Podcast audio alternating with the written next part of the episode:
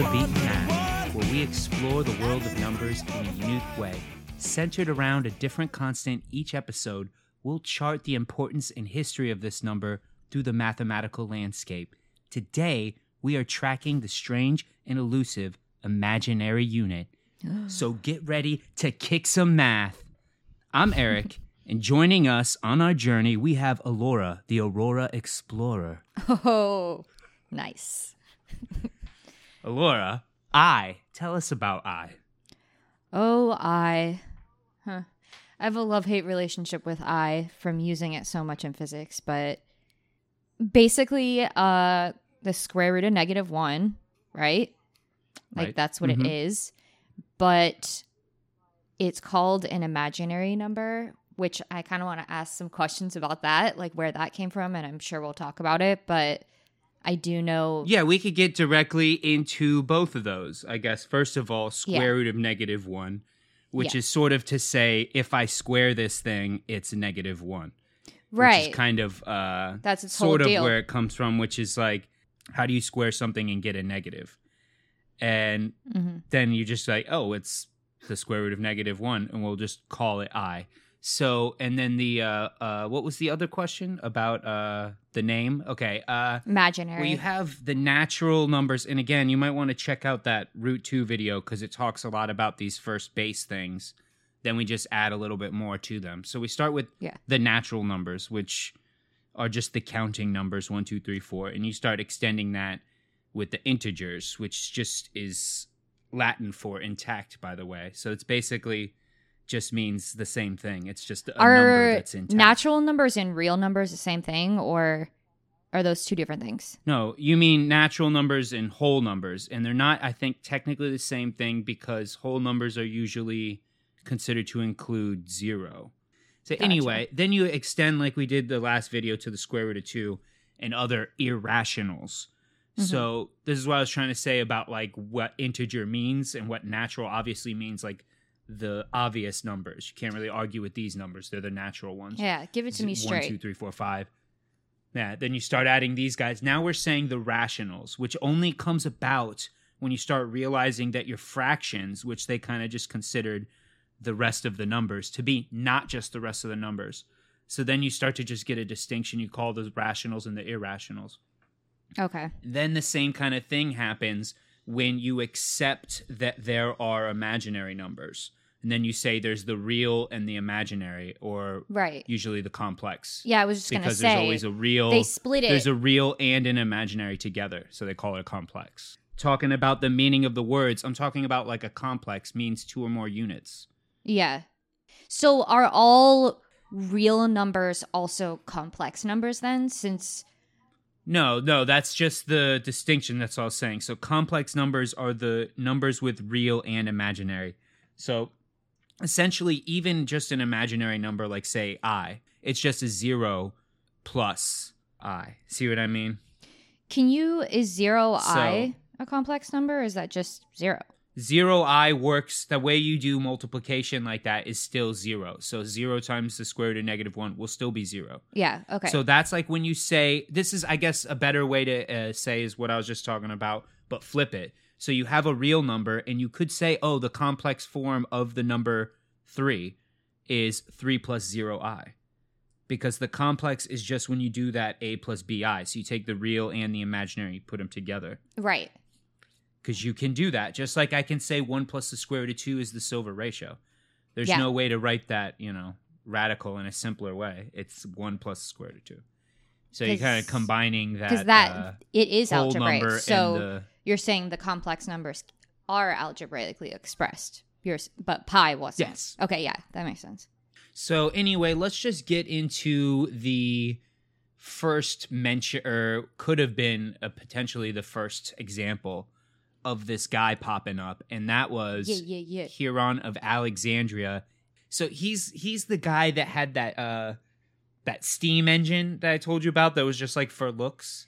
Oh yeah. he just yeah. made this like s- this steam engine. Yeah. Dude, that was so cool. It was like, But yeah, he's got a whole how do you even cool stuff. conceive that kind of shit? Like at that time period, because it's he so was great. he was all into v- making magic stuff basically he Yeah. would wow people with his uh combining of this you know knowledge of different stuff and he had uh he really put a lot of time into these mechanical plays Kind of like Archimedes with Uh, that like uh slingshot or not slingshot, uh crossbow tank thing that he had. He was like, check this out. And it's like basically a tank. But in that time period, it's like no because how is this possible? no yeah that was like he's trying to make some kind of like practical kind of stuff he Yeah. made a wind powered organ he's the opposite he's using like ingenious stuff that we're gonna use in the future in jesus time but yet like this, like i was saying he's spinning that uh ball with two pipes because he heats water in the bottom and he's got a furnace thing going and then the thing goes up into a ball with two pipes on either side angled so that when the steam comes out it makes it spin It's why cool. because he thought it looked cool he was just like look i made this magic spinning ball thing He's Just like, "I fire in am there. Jesus. That's why. there was this thing where he uh he hooked up some kind of counterweight system uh underneath uh so the big uh doors for like the church would open up when they lit the altar. So uh and they lit it then it the would gas. yeah because he had like i was saying all kinds of crazy stuff like that. Mechanical plays they were i think run by like bags of sand and they had like this intricate uh notch system where the rope was wound around this uh, like spindle.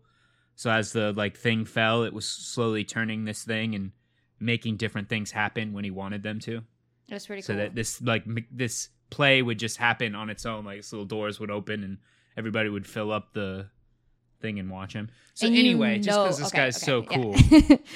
that uh he happened to be just playing around with like uh an existing formula for a pyramidal frustrum which is just like it's just a pyramid that's got its top chopped off what does that have to do pyramid, with but like he- complex? he was though? playing around with the formula so that he could come up with like a formula for the height so he would give it like the length measurements of the sides and the angle of the or the hypotenuse or whatever of this little truncated thing and then by manipulating the volume formula he made a height formula and when he Hmm. plugged in these random numbers that he was doing in his notebook or in some scrolls that he got the square root of a negative 63 for this pyramid Oh. and he was just like that's that doesn't work His brain exploded. answer and he just like, left it What? but he just left it square root of 63 because of the whole negative thing Right. he was just like i don't even know about this Which is basically the whole point of I. so essentially i think uh, if you look into it like he was right in what he was doing but he had created this convoluted formula where you could plug in stuff that was impossible and if you got the square root of an imaginary then of a negative then that meant that that wasn't a real world pyramid thing. See what i mean? You couldn't choose the values Mhm. that he chose and that's why he got a bad thing out. So he didn't he missed it. So the magical mysterious beast is lost to the sands of Yeah. time. So 1500 years later Scipione del Ferro in Bologna, Italy. This is uh this is like 1460. Bologna. Yes. Sounds like a lot of Bologna. Yep, that's me. Bologna. I know. So he's born there, he lives there. Off to a good start. He goes to the Bologna University. He works there, you know what I mean? He's just all about it. But so is Yeah. sort of the birthplace of this this next time that it, these guys crop up. These really important uh imaginary guys cuz it's not just really I. I is just I times anything. And then it becomes all the other imaginary numbers, you know, 5i. Yeah, because weren't people using the square root of negative one? They just didn't name it I No, I. that's what I'm saying. They weren't using it at all. It was gone Oh, forever. okay. He there was just one thing where we found where like, oh, maybe this badass dude could have glimpsed into the realm of possibilities of imaginary numbers. But no, nowhere near. yeah, Even he like now, stepped in the puddle. Chopionet, "Whoa." and I'm mentioning him first on purpose because he's the first guy to really do it. He called them, I don't know, I mention it later, impossible numbers, I think. So he didn't respect them or Mm. think that, and neither did the next people that we're going to talk about. So it's going to take a while, even now, 1500 years later. So here's uh, just to mention okay, so he's there, he lives there, he works there, that's his whole life. He's got a daughter, Philippa, which Mary uh, is named after his mother, and she marries this guy, Hannibal Nave. Now, this is important because he's Mm-hmm. going to inherit all this guy's math works, all his notes and stuff because he didn't you don't publish like that's not how they rolled. They didn't publish any of their if you shit. if you were a badass and you proved yourself to know how to do stuff, then you didn't have to publish your stuff. You kept it secret. And Oh, so we'll get to that. Well, how did they make money? Well, he was a teacher. He was a professor. Oh, right, Yeah. right, right. So it's just like y'all know I'm smart. It's fine. polynomials, right? Polynomials. When you say x squared plus x plus a constant or x cubed plus x squared plus x plus a constant, those are polynomials. So a polynomial is an expression. All right. So yeah, we sorry. yeah, we have these uh, functions, and sometimes we want to graph them, and we're going to talk about that, like the Cartesian plane, which is just your basic like x and y axis. So when you when you're graphing these polynomials, and you have like an x squared plus an x something, or maybe it's just a two x Mhm. plus three, or maybe it's even just a y equals five. Now that's not exactly a polynomial because that'd be a zero degree polynomial. But if we did, we'd call that like Mhm. a constant function, right? And I just want to get Mhm. into the names too, just like I did the names of the numbers. Uh, then you have Okay. next up, you have like the mx plus b sort of guy, and he makes a line. What do you call that? Like a linear so now you basically have uh, one dimensional instead of when you're at zero degree, you were at the constant function. Now you have one dimension, just like a line is one dimensional. Then you have the quadratic, right? Quadratic. Yeah. Now Good old that sounds like four, but actually quadrate comes from square originally. So four sides in a square, that's the quadrate. So that's they're Mhm. saying line to square to cubic. See what I mean? So it's one dimension, two dimension, Yeah. three dimension. So you have X, so- Y, and Z. Because this is actually where it matters is when you get to the cubic level. That's what uh de Ferro was working on was the cubic formula. So you remember the quadratic formula? Oh, Gotcha. everybody, right? You all remember. You don't all have to, you know, Yes. recite it, but I know you all remember. But so you just Unfortunately, I do. you plug in your coefficients, which are the numbers before the x's in your polynomial. In this case, it's the quadratic, so it's just two dimensional. So you have x squared and then the x, and then there's also another constant. So you got three guys you just plug into this formula, boop, boop, boop. It spits out the solutions, the roots. And what that is, is if we're on the Cartesian plane, you're graphing it, that's where it intersects on Mhm. that x axis. But also, from what we were talking about initially, we were saying like x squared equals negative one to get our i. yeah. Well, that's just where you solve for zero. So that's where they get like the solutions. the complex plane is a different thing then than Yeah. what we're okay. Yeah, we're not on the complex plane yet. I'm just we're we're going to just jump to that uh soon though. So I could just get into that, but that's technically that's the future. That's not going to come up for a long time. See what I mean? Because they're not going to respect the existence of imaginary numbers until that's Gauss, I think, that comes up with that. Okay. Uh, so basically, if you know about the Cartesian plane, we're kind of just changing that and saying that you have the number line is the x-axis. So those are the real numbers, negative, so left, right, right. And then Yeah. on the y-axis now, y becomes imaginary. So everything is just multiplied by an i on the y-axis. And then it it seems like, oh, what is this? And they don't even use it right away, but it turns out to be like super useful.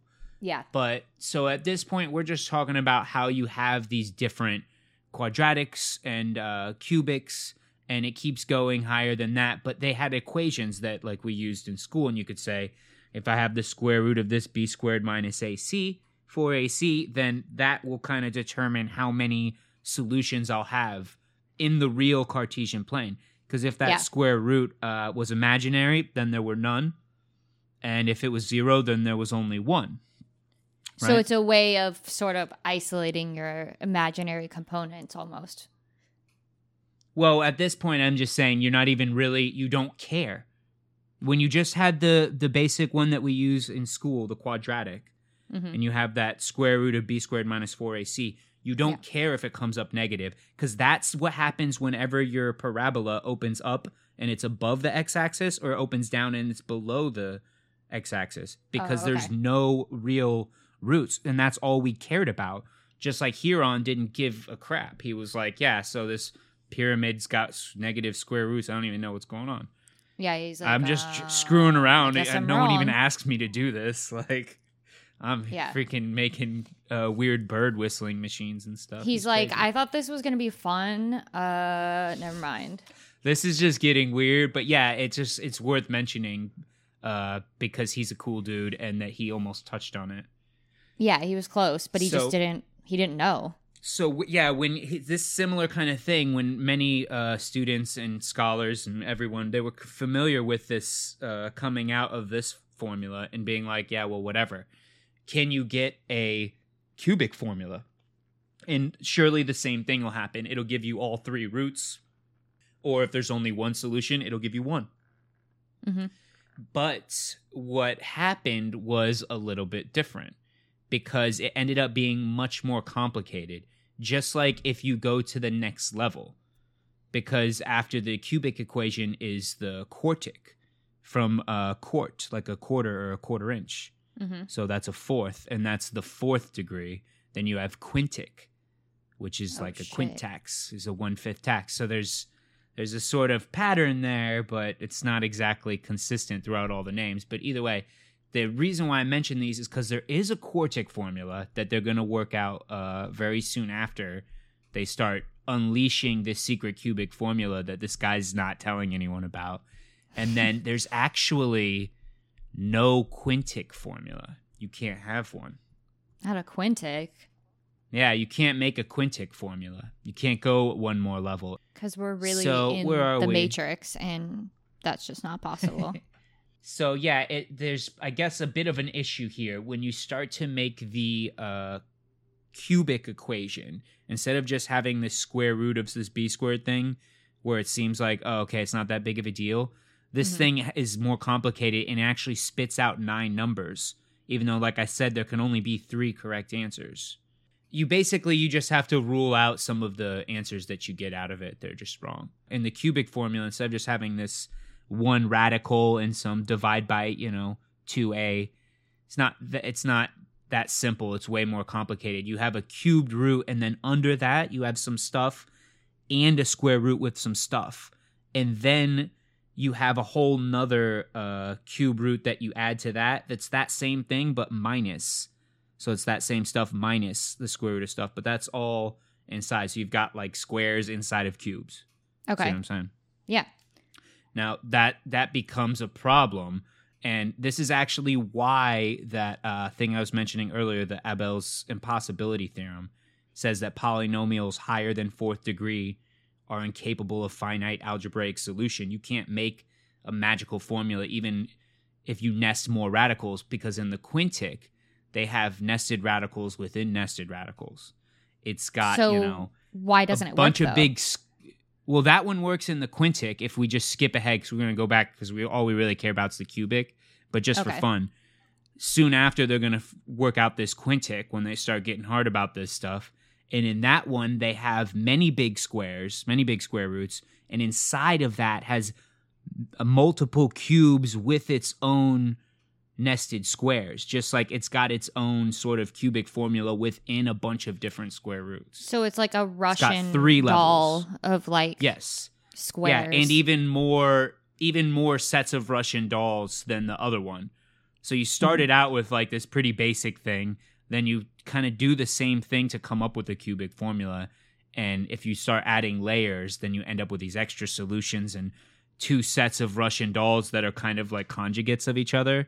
Yeah. And then next you end up with a bunch of like triple layered Russian dolls. And then basically if you try and go any further, not possible. it you'd almost sounds a little bit like nesting. Mandelbrot. A little. It's like whoa, trippy. Well, Mandelbrot is technically uh, it's not in the notes, but I mean Mandelbrot is in the complex plane, so it is all about complex numbers. oh shit. Mandelbrot set. Uh, but anyway, we're, right now we're just talking about this uh, impossibility theorem, just kind of for fun, Yeah. because all we really care about is this cubic formula that Scipione was just kind of like keeping in his back pocket for no reason, just because like he was like already established, didn't care. And uh, so his son uh, in law wasn't really a mathematician, so he just like held on to it. He's like, whatever. But there's these math duels, you know, these contests where you exchange like an exam so you can prove that you're a better mathematician than one of your Oh yeah. I've heard of those and like they used to get pretty rowdy. So this guy, uh, this guy uh, Tartaglia, he's pretty serious, and he has a contest in 1535, ironically, with one of Del Ferro's students, uh, Antonio Maria Foix. But so this this guy whips out the cubic formula, right? So Okay. people start hearing about it, and they there's this guy who's already you know way into it. His uh, Girolamo Cardano. Now he's a Girolamo. polymath. He's a physician. Oh, Girolamo, he's great. He's a mathematician, and you'll love this. He's an astrologer. Hell yeah. Oh yeah, Legit shit. a well-renowned astrologer. Way into it. So this is 1501. he was born, born uh, the bastard son of a mathematician, a great mathematician, friend of Leonardo da Vinci. Said to have uh, Ah. helped him sometimes. He would, uh, you know, bounce stuff off of him. Hell yeah. But he, but he was a bastard, and he was a loudmouth, arrogant prick. Is what they say. Sounds about right. It sounds like where that would this. come from. Speaking of that whole uh, astrology thing, he spent several years in prison for heresy when calculating the horoscope of Jesus Christ. Was Jesus a Scorpio? I don't know. I don't know if he even like got that far or what he said. I don't know. They burned all his results, I guess, and like he was like ruined from then on. And guess what? His son like ratted on him. He was like he helped the prosecution. And I guess like one of the things is he becomes an Fucking he was savage. doing crazy stuff. Then uh, his son becomes an executioner, and his daughter a prostitute. His son must have been the Scorpio then. His son later gets executed for poisoning his wife. Damn. That's some fucked up But family guy- values right there. Right, but this guy, the bastard son with the horrible family, he invented the Cardan shaft, which is like a drive shaft in cars, you know, and uh, he pioneered a bunch of like probability theory because it didn't like exist at the time. But he was he was like a gambling addict, and uh, and he was also like into like spiritual like justice of the of the gambling or something. So I don't know. He somehow started like working out. Yeah, like by being a crazy motherfucker, he was started working out like legit gambling. But yeah, here's a quote. Oh, uh, to shit, get the greatest advantage from gambling, don't gamble at all. Yeah, could told you that. But yeah, he said to like, you know, have done some stuff like he's pretty cool. But for our purposes, he just got really into this thing that was going on, this contest, because he was Mhm. looking into this stuff and he wanted to know the cubic. So he sort of makes a deal. Uh, he swears to Tartaglia that he won't give up uh, the formula. He just like he wants to know it. Yeah, And Obviously and a he lie. tells him he was bluffing. but he but here's the thing though he researches it more and he gets back to that guy I was talking about earlier the Hannibal Nave Mhm. the scipione de ferro's uh, son-in-law son-in-law. so he yeah. shows this Girolamo. He's like, check it out. Here's the like same thing, all elegantly s- spelled out and, and everything. And he's like, oh well, that that means I can put it in my book now. So He's like, right. Um, so he publishes this. Ars Magna 1545, and Cardano mentions Tartaglia and Scipione de Ferro, and uh, I knew it was and bluffing. these impossible numbers. When you use the cubic formula, there's sometimes these impossible numbers. And later, not these guys, because this guy, you know, he's kind of batshit, but later they realize that some of these obvious real solutions that you could actually write an equation where you could figure out the, because it's just four is one of the answers. It's like so easy. It's just four. And then when you plug it in, it ends up being square roots of negative numbers under Mm. cube roots. But the thing is, if you just carry on, it will be four because it's always plus this thing, and then the other side's minus that same thing. So when you Right. have that, you end up with these uh, plus and minus the same imaginary number on the two things, and then they cancel, and you end up with a positive. So this That's is why it actually mattered that the negative square roots in the formula came out to be real solutions. because they canceled themselves out. They were just like that's weird like this is uh impossible numbers that work out to a strange magical coinky dink Hmm. So th- you know what I mean? These, these, but Cardano is making it mainstream because Tartaglia brought it out of the darkness. Yeah, and then they have to rethink a lot of their proofs and concepts that they all of their life's work is probably built upon. So they're like, get the fuck out of here. You know? Yeah, but it's just the next step to allow their their work to open up. It's actually a good thing if something Yeah. is discovered in your era, in your area, in your era, then now you have a big open door for everyone in your field to go out and, and explore. You know what I mean? Yeah. it New grounds. Gives you something new, yeah, new to discover. landscapes. I feel like it's kind of hard to picture sometimes like how you would graph imaginary numbers. It's like what? It's hard to like grasp it almost because of the name inherently like makes you think of something that is not there. So, you know, that's how they're graphed is they separate that and they add the imaginary component to the y. So that's how they yeah, but they on the complex plane, like the numbers behave differently though. Right. Yeah. So it, I mean, it's not the most horrible thing in the world, I guess, to call them imaginary numbers. But you have to understand, like I was saying, where we are right now, they don't even believe in these things at all. Yeah. They are like- completely not. They're not even named imaginary yet. But like that would just be like, yep, sounds about right. They're just No, they're literally imaginary at this point. yeah, they're impossible, ridiculous little tricks that are uh, considered to be only for messing with that uh, cubic formula. Yeah, they're totally being haters. So yeah, he's got that Ars Magna. He mentions those guys. He mentions his own student, Cardano's student, Lodovico Ferrari. He's got the quartic formula, and it's not going to actually be worked out for until the end of the century by Simon Stevin because there's like special cases. It's, the quartic is like a monster of a beast on a beast, so you know Mm-hmm.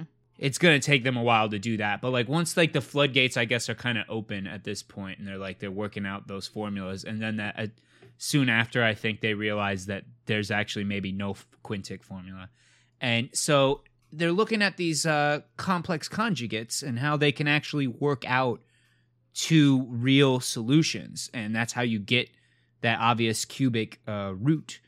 And Raphael Bombelli, he publishes a book in 1572, the year he died. So he was there during all this stuff when Cardano was writing the book and they and they were all about it. So this is this is the year he dies, 1572, when they published this book entitled Algebra, where he talks about complex number theory. And I got these excerpts from the book because I think they're quite interesting. The first one here is just super obvious. Basically, it's a positive times a positive equals uh, positive, but he says plus times plus makes plus, minus times minus makes plus.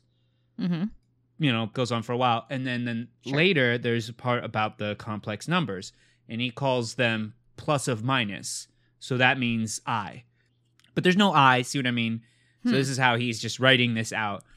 Yeah, he's like describing it. He's like using math language. Yeah, they're just words, not even uh, signs. So now he says plus of minus by plus of minus makes minus. So he's saying the i imaginary. times i makes Yeah. negative. And then plus of minus by minus of minus, so an i and a negative i makes Hmm. plus. So you've got a negative negative one makes a plus one. If they were Hmm. just basic i, but he's just saying plus and minus, so who knows? Those And could this be is kind of like a plus I. bi. Yeah. Interesting. So it's definitely very interesting. And also, if you take it literally in the beginning, when he's talking about the real numbers and stuff, plus plus and plus makes uh, plus. Well, positive times a positive isn't always a positive, as you can see as a later chapter in his book. Imaginary numbers are a fine and wonderful refuge of the divine spirit, almost an amphibian between being and non being. high praise. Doesn't it just soothe the soul? All right, so yeah, he didn't know what he was talking about, but Leonhard Euler, he did. He was cracking into that imaginary secret realm where others didn't even dream to go. there Yeah, was many that were like, don't even think about that as being a place that you can go. But at this point, Yeah. it's just like, hey, what if I plug an i into this function? Is Euler's identity a polynomial because is taking you know e to an imaginary power considered a polynomial? What happens? What happens is uh, we're gonna like plot this on that complex plane, and what you just get is a unit circle on the complex plane, Right, right. Yeah, we were talking about this. and that ends up being incredibly handy in a lot of different things. To be able to uh, relate this e to the ix, this Euler's formula, to sine and cosine. Yes. So it's like bringing them all together in this one formula, which technically isn't it like what's the more popular you think version of it? Just e to the i pi or theta Um, or yes, e to the i people pi will, plus one? People will equals zero? certainly be familiar with uh, e to the pi i equals negative one, Okay, yeah. Or plus one equals zero. right? And plus one equals zero if if you uh, wish, but that's actually just shifting it around because you like it to look that way. Because Yeah. in reality, the the formula that's just when you plug in pi for x, basically the formula is e to the i x or e to the i theta. Yeah. we're going to use x is going to be a cosine of that same variable x plus i times the sine of that x. Right. And that's where it gets really cool.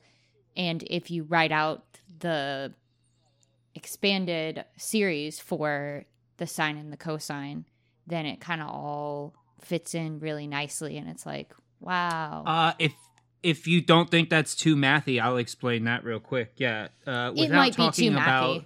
But yeah. well, without talking, I'm gonna just talk about derivatives for a second. You don't have to know what that is, but uh, it's we're not gonna get into the whole Taylor Maclaurin series thing or whatever. But Oh, man. you're that's where it comes from and when you're doing that thing it's all about taking the derivatives of your function again and again and again and then having a factor that you put back in there that gets you back but that's not that important because what's important is the similarities so when Mhm. you uh, take the derivative of sine you get cosine right if you take the derivative of cosine what do you get negative sine Negative sine, yeah. so if you if you just keep taking the derivative, derivative, derivative, then you just keep going back and forth between those two, pretty Mhm. much. Except for now you've created a negative sign that becomes negative cosine, but then it goes back to sine. So it's just like a four. Well, yeah, just to be clear, you're taking flip- the derivative Yeah. because that's how you, that's the Yeah. formula you follow to make the Taylor series or Maclaurin Because that's just the yeah, and that's you take the Which second, the the third, the fourth derivative, and that's just the nature of sine is that it goes back and forth uh, with its derivatives between cosine, sine. yeah, negative sine, and then cosine. And then so obviously Sine, cosine's going to do the same sine. thing, but with a slightly different alternating negative. And uh, just you're going to start with a cosine, then the derivative's going to be a negative sign.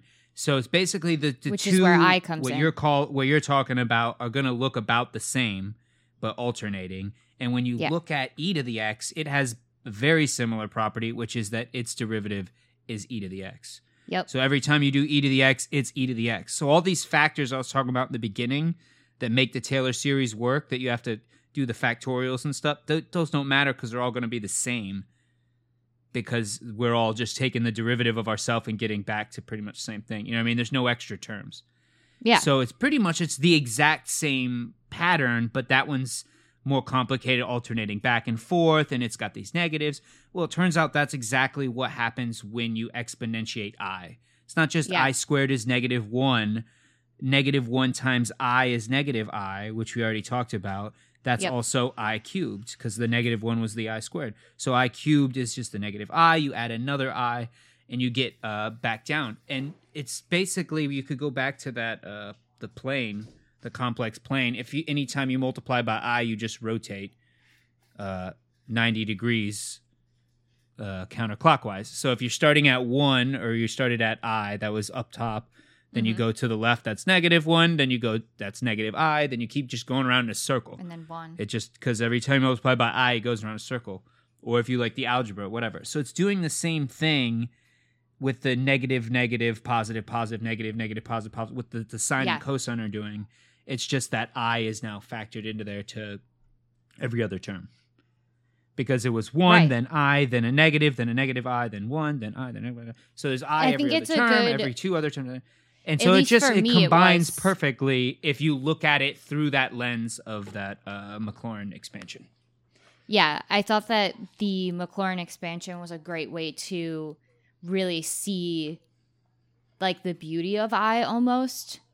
The amphibious property. I think no. it's yeah. just the fact that uh, thinking about it like it's a circle in the uh, complex plane when you plot e to the ix Mhm. and you and you use the complex plane it's just a circle. And then when you look at uh, the unit circle and you look at any point on it it's just sine of that and uh, cosine of that for the x and the y. And as we said y represents i on the imaginary plane. So it's you know what i mean? To me it's just like it's the unit circle on the complex plane so that Yes. means that the sine of whatever my angle x is going to be that i part and the cosine is going to be that uh, x part yeah, exactly.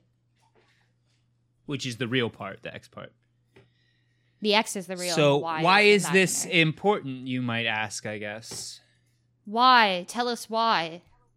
Well, it's uh mostly I'd say it's about the Fourier transform, which is Okay. anything that has waves in it because the Fourier transform is going to decompose that wave or maybe even uh, compose the wave or you could use that to more easily uh, change the modulation or do a time shift. Yes, And- yes. This is uh, okay. So 1822, we've got Joseph Fourier. Let's just say that because that's the Okay. name of the thing. When Euler sort of came up with I, it did he use the Euler's identity? Is that the first time that he used it, or had he messed around with it before that and then like officially published his identity with I in it? This is after he, but he wasn't directly using the Euler formula. That I think comes a little bit later. He's looking Okay. more at at at at trig. It's more about trig. So he shows that Gotcha. uh, wave functions could be written as a sum of harmonics. So if you have this this strange wave function that is naturally just a bunch of sine and cosine waves, and he Yeah. was like, this is how you could extract those other sine, those other waves that make up this thing. And in nature, that'll or like if you played a guitar chord or something, it's got these separate frequencies that are all combining to Yeah. make this uh, one complex wave that I'm like interpreting, Like an electromagnetic wave. And no, those as well. Um, and also, there's the Schrodinger's equation. Schrodinger's equations about uh, wave functions and uh, quantum mechanical systems. Yeah, and I was going to So- ask you a question about that too, actually, because that's kind Oh, of well, we could jam. get to that one after because I guess Okay. I still want to say what's up with this Fourier transform and that it's in uh, all kinds of stuff. Like it's in the current, like uh, the AC as power as well as like fluid dynamics, but uh, GPS, Mm-hmm. MRI, facial recognition. Uh, whenever you're watching a video, or right now when you're using the audio, or we're recording the audio when you do like compression and all that stuff. It, it it's I guess at first like I was saying didn't use that uh, e to the i necessarily, but that was just when you're doing the math. But then when you start thinking like how can we use this thing Mhm. in a practical way, then you realize that when you use this formula, the e to the i, then you get to do a lot of cheap little tricks to make the computing way smaller. Okay, because that and was really- actually my question. It's kind of Um, hard to explain, honestly. Yeah, so I was gonna ask, like, whenever I'm doing my Schrodinger equations, like, basically we'll get a wave function, and without going too far into Schrodinger because it's really complicated and I don't even fully understand, you know, that whole thing. But I know that you often will separate. It's apparently useful, and I've asked you this question before because when we were working on it, I was Uh. like a little bit confused sometimes when I just do the formula, I lose that conceptual part of it, which institutionalized education, gotta love it. But um, Uh, I think like, there's why a way is that important to separate? Sorry, to separate the complex from the real part of the wave function? Like, what significance is that? And why does it make it easier in mathematics to take E to an imaginary power? Yeah, I'd say it's more about how that's in, uh, important in mathematics and how it makes it easier because there is there are two things that you're looking at. So if you wanted to mimic it without complex numbers, you could, but you would have to make it so that you were separating the two different cases in another way. You know what I mean? You'd have to have a mm. a separate algorithm where you did this for this case and this for that case so that you were essentially just separating the real and imaginary and you could just recombine them at the end anyway. So the key is mm-hmm. really not that you have to do this thing, but that when you do this thing, it it gives you special tricks. And I will say one of the uh, reasons is the roots of unity, which is uh, they're they're basically taking uh, they're separating points around that uh, unit circle, and then mm. they're hmm. picking those points to try and solve the polynomial. So it's got coefficients now, and okay, they're yeah. making it uh, in a way that they can easily pick points and solve all the other points because they're complex numbers perfectly distributed in the circle in that okay. and so they're the complete the computations are very simple and so they only really have to do like one or two difficult i guess calculations to start to work out uh, and go one way or the other in the transformation hmm. versus if you were trying to use the sine and, and cosine formula or whatever it's just yeah i guess my question is more like why why do we why is it better? Like, why is it a trick? Like, what's, you know what I mean? Like, what makes it easier? I'd, I'd say it all comes from that original thing I was saying, how they don't behave uh, like normal uh, numbers when you're in the complex plane. When you're multiplying by an i, you're rotating to mm. the left 90 degrees every time you, you multiply by an i. And every time you multiply by a complex number, you know, you could take the angles and look at the uh, magnitude, which is just the square root of their conjugate multiplied. Like you could do yeah little tricks to manipulate it around, but uh, I don't know. It all it all goes back to that ability to multiply by i flips it around, which is why it becomes a circular function and why it can be used to represent all these sinusoidal waves. Yeah. So it, it naturally has that property when you when you uh do it algebraically, but when you look at it, I guess, as an actual coordinate, then it starts to really come together and mimic this other thing that was much more complicated the way we were mm-hmm. calculating it. They just, I don't know. It's, I guess it's really complicated stuff, but it opens up uh, shortcuts.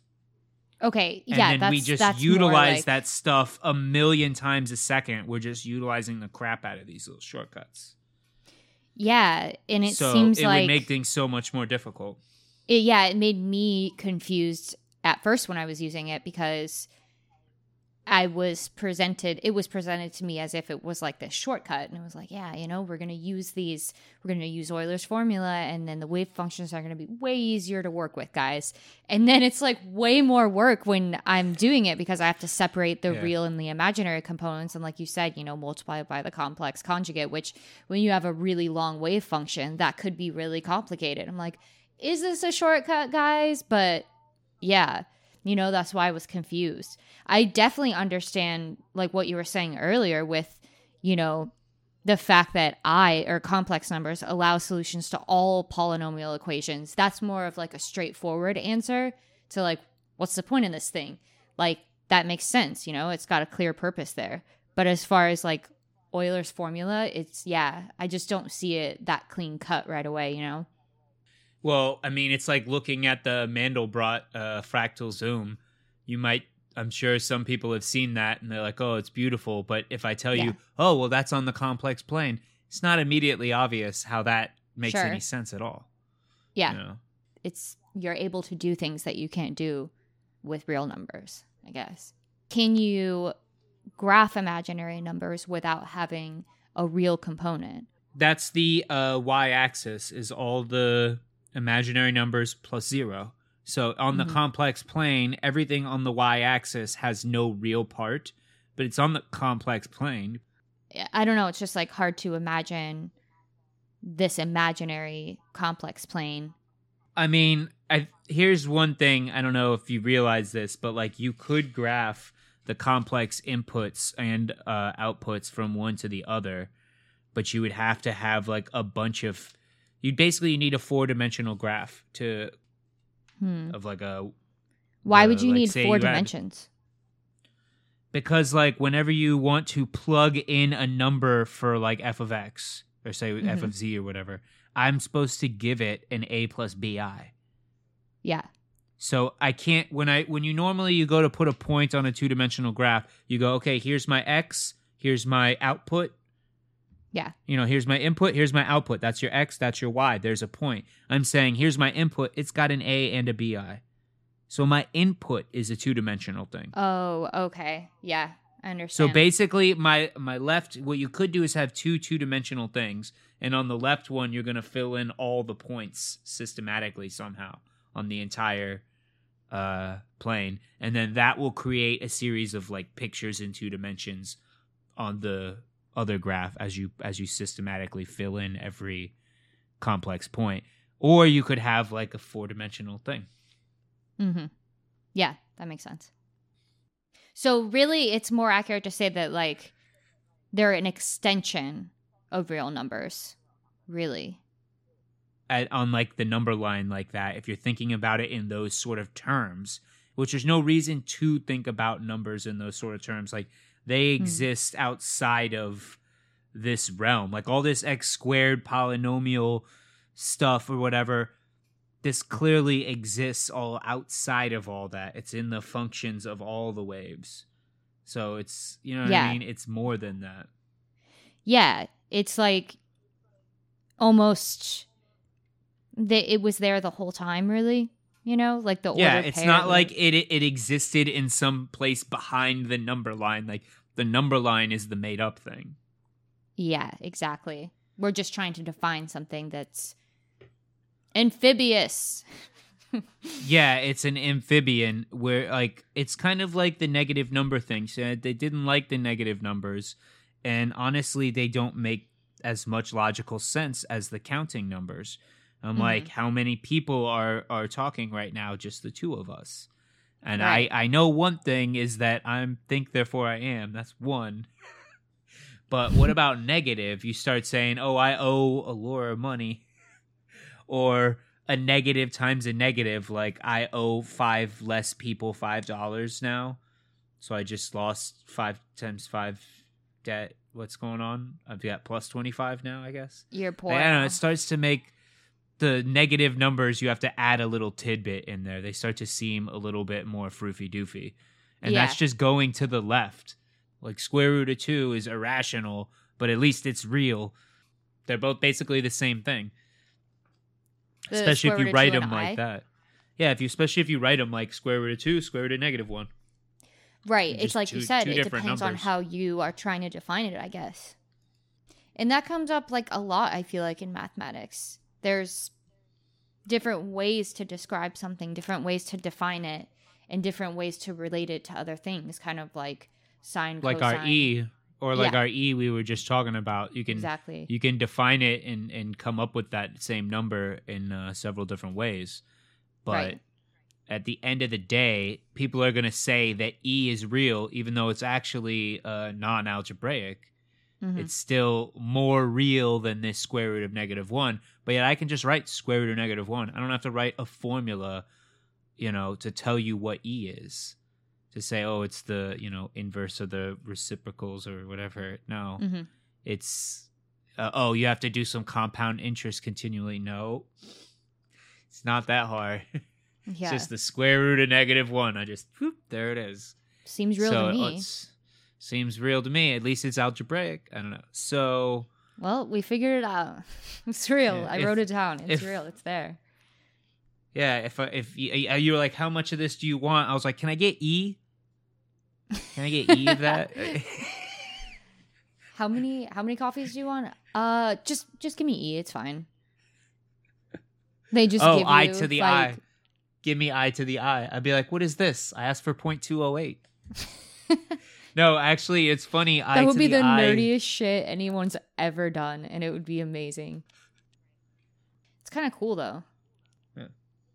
Yeah, you like you can can do do, the square root of I as well. Square root of i. Square root the of square I. root of one.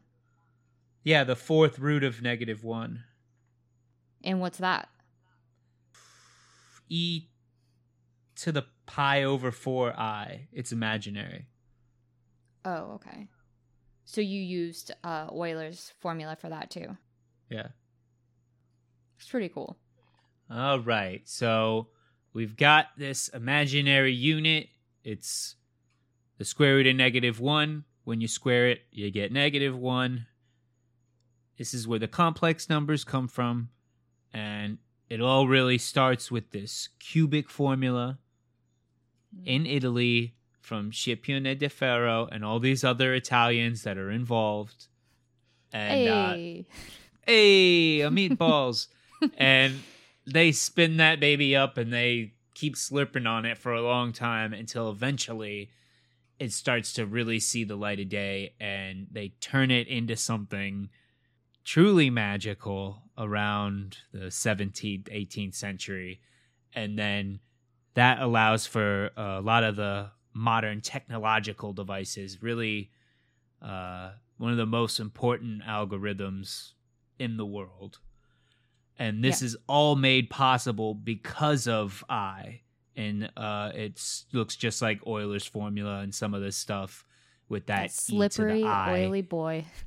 and pi up there, and also there's that I in the other uh, equations. So you're gonna deal with uh, complex numbers and quantum mechanics and all this stuff Mhm. and really it's it's in all kinds of stuff and probably more things to come you know can't underplay the power of the imagination Yes. It rears its ugly eye. Aye, aye, aye. it's got a uh eye patch i guess some one eye All right. Well, thanks for listening, guys. This was uh, Off the Beaten Math, and today's episode was on the constant i, the square root of negative one. Catch us next time for a brand new episode on an exciting new constant. Peace out. see you guys come back next time